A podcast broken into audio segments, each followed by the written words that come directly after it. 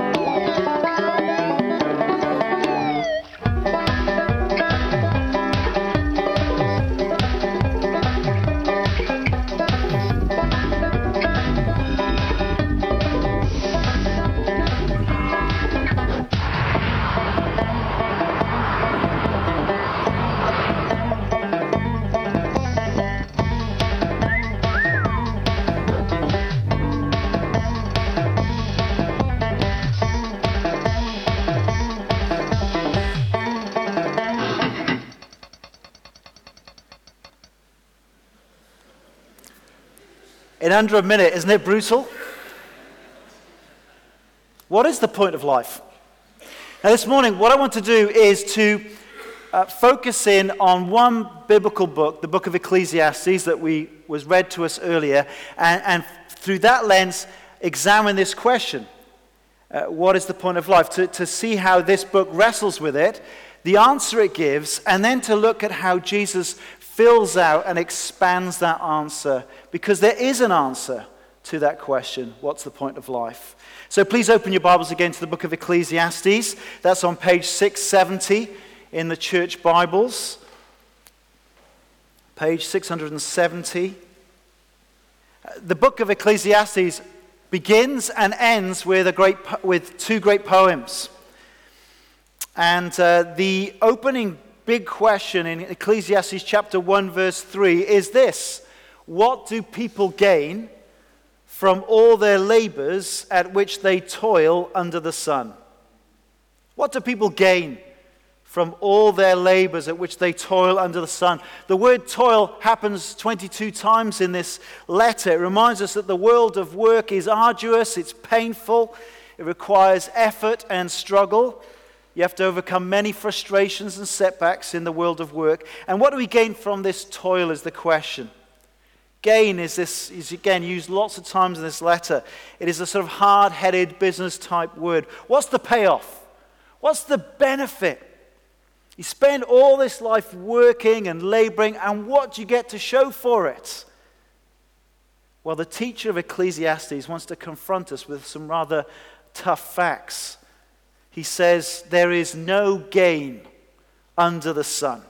And he illustrates this uh, through all the endless repetitions that we see in life. Uh, verse 5 the sun. The sun rises and the sun sets and it hurries back to where it rises again. I mean, it looks every day as if the sun's making progress, but guess what? Tomorrow morning you wake up and it's back to where it started yesterday. The wind Verse 6 the wind blows to the south and turns to the north, and round and round it goes, ever turning on its course. High pressure, low pressure, but it never seems to stop. It never seems to arrive. It just keeps going round and round. The water, verse 7 all streams flow into the sea, yet the sea is never full. To the place where the streams come from, there they return again. And this endless pattern that we see as we observe the world, it seems to be the pattern in human life. Verse 8 you know, housework never seems to end. You, you mop the floor and dirty feet seem to quickly rush in after it. The, uh, the, the washing basket never seems to empty of dirty clothes. The weeds never stop growing. Human life is wearisome and insatiable. Verse 8 All things are wearisome, he says, more than one can say. The eye never has enough of seeing, nor the ear its fill of hearing. We're always looking for more funny videos about cats on YouTube. We're forever looking into the future uh, and thinking that some change will make all the difference in the world. When I get that promotion, when I get that degree, when I get to go out with that person, when I end the relationship with that person, when we move house, then we'll be satisfied, then we'll be complete. But guess what? It makes no difference at all. You arrive at that destination and you don't feel any, any more fulfilled. It's amazing to me in 2018 that the Rolling Stones are still touring and Michael Jackson is, uh, Michael, uh, Mike, Mick Jagger is still singing, I Can't Get No Satisfaction. He's still singing it. It's amazing he can move those hips, really, isn't it? There is no gain. There's nothing new under the sun for all this busyness and toil. Verse 9 What has been will be again. Uh, what has been done will be done again. There's nothing new under the sun. Is there anything of which one can say, look, there is something new? Oh, it's already was here long ago. It was here before our time. Read in the paper this week about how in Kent they have discovered uh, an incredible Roman building that's probably about this, was the size of Buckingham Palace. You think, oh, look at this Buckingham Palace, isn't that amazing? It, it was here before. Apparently, it takes about the same time to travel across London as it did when we had horses and carts. Uh, it, was, it, there was a time in Edinburgh when we had trams in the 1950s, and people said, no, this is not progressive, this is not cool. The cool cities get rid of trams, and we'll have buses.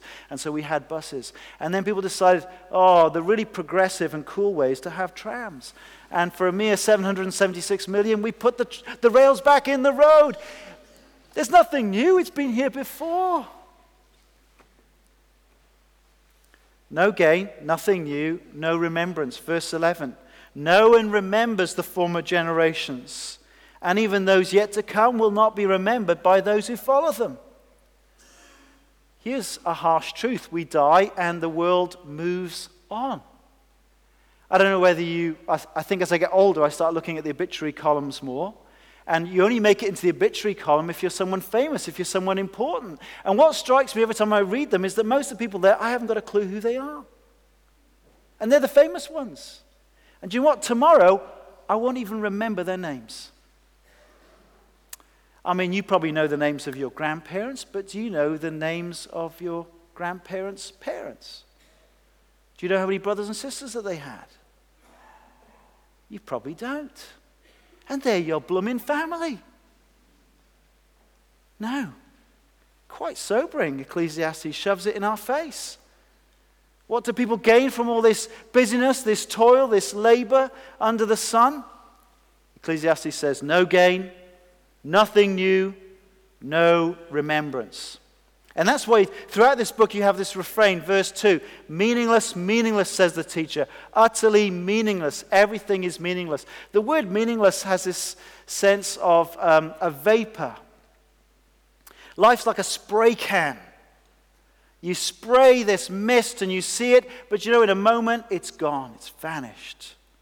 How quickly it is, disappears and fleeting, and you don't notice it was there ever again.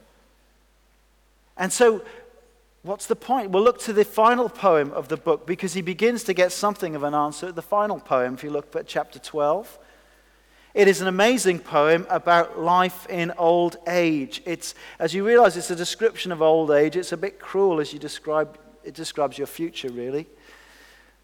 Your legs get a bit shuggly, your teeth get worn down, your hearing goes, your hair goes white, you start limping around, and then your body returns to the dust. Now, this could be a very discouraging and depressing poem, couldn't it? But here's the point of this poem when something is very scarce, it means it's very valuable and precious. And life is described here in chapter 12, verse 6, as a silver cord, as a golden bowl. And this is a poem directed to young people, urging them to make the most of their lives because it is so short and therefore it is so precious, it must not be wasted. And what is it that transforms our understanding of this short life that can be so full of wearying toil? Well, it's right there at the very beginning of this poem, uh, 12, verse 1. Remember your Creator in the days of your youth before the day of trouble come. And even in those days when you're experiencing those troubles of old age, verse 6 remember him before the silver cord is severed and the golden bowl is broken. Whether you're a young person here or a person who's not so young, remember your Creator. And it is this fundamental answer that the Bible gives to this question what's the point of life? The, the answer is, is one that only starts making sense when we realize that we are created people. We were created by a purposeful creator. Now, without this, there is no objective purpose to life. There are some people out there who hold to the extraordinary uh, belief that um, there's no God. And they have this incredible, fantastic thought that everything in the whole universe sprung out of nothing for no reason whatsoever. Now, I find that too hard to believe myself, but some people choose to believe that. And the point is, if that's how you see the world, then what point does life have? It has no point. It has no purpose. It is utterly meaningless. As Richard Dawkins puts it in this quote that I mentioned last week, the universe we observe has precisely the properties we should expect if there is at the bottom no design, no purpose, no evil, and no good, nothing but blind, pitiless indifference. Well, there's the cold logic of atheism. You're looking for meaning in life? There's nothing but blind, pitiless indifference. But you know what the Bible says to Richard Dawkins? You're wrong, mate. Remember your Creator. And in the same way that we don't make complex things like iPhones for no purpose, then do you know what? The Creator God made us for a purpose. And I want to tell you today, uh, if you've not heard this before, your life is not an accident.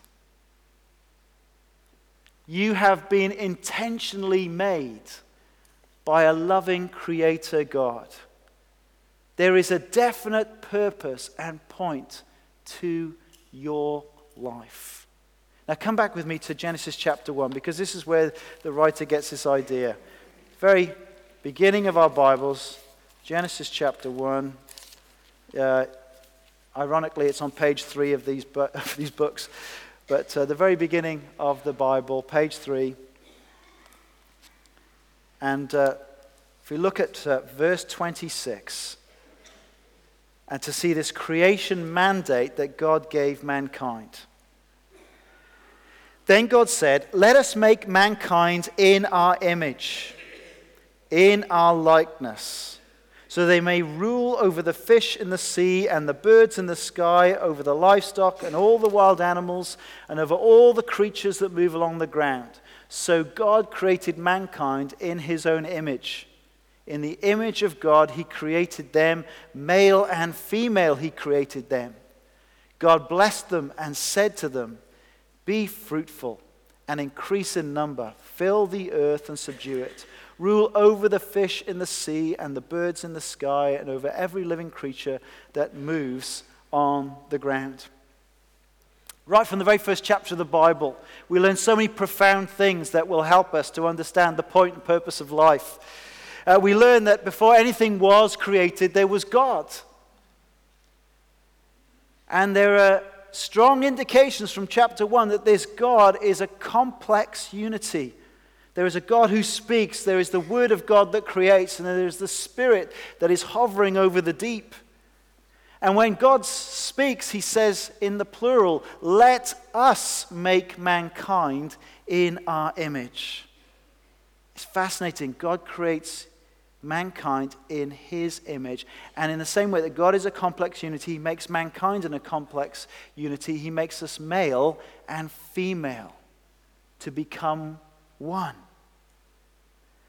Uh, you know, so many things that we're getting confused about today are addressed when we understand that we have a creator God who made us. You see, our gender is a good gift given to us by God. Your gender is not about how you feel, but how you were created. And the reason for it is that so a man and a woman can have children. And do you know what? You can only make kids with a man and a woman. And they are called to, to, to, to uh, multiply, to have babies, and to obey this mandate of God to rule over God's creation. And so the farmer and the banker and the policeman and the, and the checkout woman at the Tesco's and the dentist and the teacher and the house builder, and we can go on, on listing all these jobs, can go about their work, playing their part, ruling over the world to God's glory, being image bearers of God. There's a profound dignity in engaging in the work in this world in the way that God has made it. But why? As Ecclesiastes says to us, why does it feel so futile? Why is it fr- so frustrating? Why is it that we're never satisfied in it? Because the Bible tells us uh, that Adam chose to turn away from God. And he turned in on himself and plunged the world into death and the curse. This is the world that Ecclesiastes is describing a world where work is hard, where there are thistles and thorns, a world of seeming endless futility that ends in death. And that's the world we live in, isn't it? It was made by a good God, and yet now it is full of selfishness and futility because we are disconnected from God, the Bible says. That's why so many people are going through life now, not knowing what life is about. They've cut themselves off from God. They don't want to think about God. And so they're on this spaceship hurtling through the universe, and they don't know why they're here. They don't know what it's about, and they don't know where they're going because we're disconnected from this God.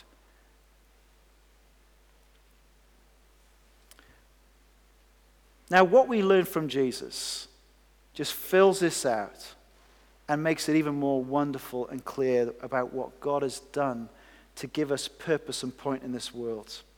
What we learn from Jesus is that God the Creator is three persons united in love. Turn with me to John's Gospel. This is such a, a stunning thing, and you'll find this on um, John chapter 17. You'll find this on page 1085.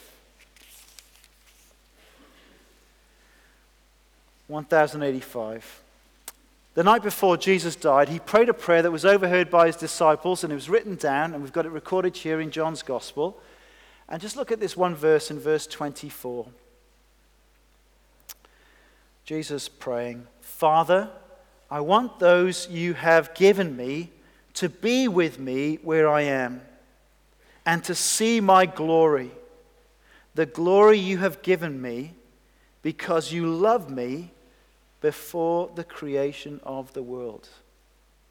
Now that's so stunning. Let me read it again. Father, I want those you have given me to be with me where I am and to see my glory, the glory you have given me because you love me before the creation of the world. Look at what Jesus reveals about God. Before the universe, there was love. Before there was a universe, there was a Father always loving Jesus, the eternal Son of God.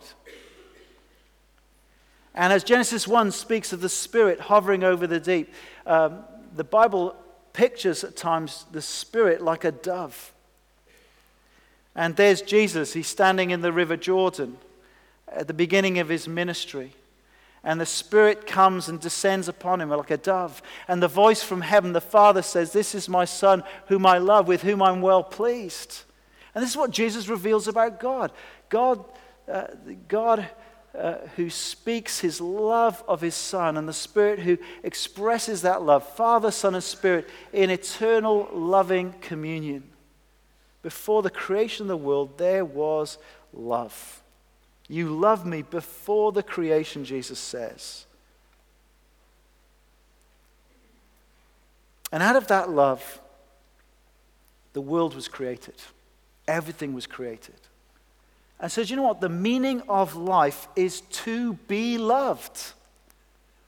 To be loved in this family of love, to be loved by this God.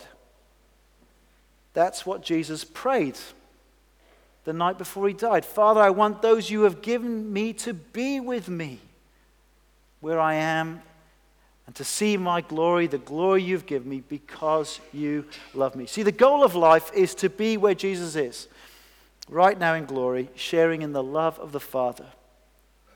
Here's the story of the Bible. While Adam turned away from God, Jesus came as the second Adam. He came down from heaven in order to meet us in this cursed and dying world to put it right. And where Adam failed, Jesus succeeds. He, he lived the perfect life of love. And then on the cross, he died the cursed death that we deserve, taking responsibility for Adam's failures and for your failures and for my failure. And three days later, he rose again to a new kind of life beyond death and judgment and invites us into this new life and into his family. And so, as I finish here this morning, can you see how coming to trust Jesus enables us to know what life is about and to have hope and meaning in our lives, just as Mark expressed earlier that he's found in his life? All of us are, are, are born selfish, we're born dying, and we're born without this vital connection to God. And, and in biblical terms, we are all in Adam. But Jesus offers us new life. If we trust in Jesus, we become one with Him. We, we can give Him our selfishness and our sin, and He deals with it on the cross. And He gives us Himself forever. Connected to Him, we enter into this family of God. Now, together with Jesus, uh, we know his Father is our Father, His Spirit is our Spirit, His future as our future. And Jesus will come again, the Bible says, and raise up this world the way that He was raised to eternal life and peace. And on that day, God will judge the world, confining the, confirming the no to Adam and the yes to Jesus. That's what life is about, according to Jesus you can read on the New Testament and fill out the riches and the fullness of what this life looks like in Jesus. But one of my favorite verses is this from Ephesians 2, verse 10 For we are God's workmanship, created in Christ Jesus to do good works, which God prepared in advance for us to do. What I want you to know today, if you're new to these things, is that you were created by a loving, purposeful God. He loves you. And life has a point and a meaning when you realize that you need to turn away from that disconnected, selfish life that has ignored God and come to this Jesus and, and, and trust Him, and all the mess of the past will be forgiven, and He will give you Himself. He'll give you new life. And then there is purpose and point and hope and power for a new way of living. We're restored and renewed to fulfill that creation mandate that we read earlier from Genesis chapter 1 of ruling over his creation, being his image bearers, bringing glory to God in his world. So we engage in the world of work. But he's also given us the new creation mandate that we have the joyful good news to proclaim to a lost world for God so loved the world that he gave his one and only Son that whoever believes in him will not perish but have everlasting life. Now, if you don't know this life, will you come to Jesus today? You know, you can come to him right this very morning to have life. Now, you may have questions, and this Glad You Asked course would be a great way to explore them. But maybe, you know, you don't have to go to a course. You can actually have Christ right now. I'm going to finish with a, a prayer you could pray if you want to become part of this family of God and enter into this new relationship with God through Christ. If we can just put the prayer up, just so you can see it. It's basically saying sorry, thank you, and please. Sorry that I've rejected your love and lived for myself. I don't want to live that way anymore. Thank you for Jesus. Thank you that he lived the life I should live and died the death I should die. Thank you that he rose again and offers me new life. Please forgive me and change me to live with Jesus all my days.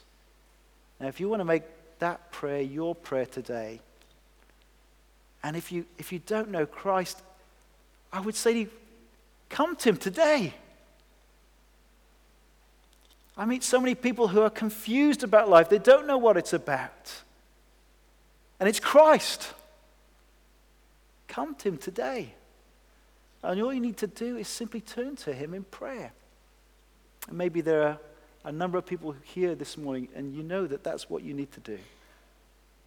So let's bow our heads, and I'm just going to pray that prayer again slowly and let you echo it in your own heart and minds.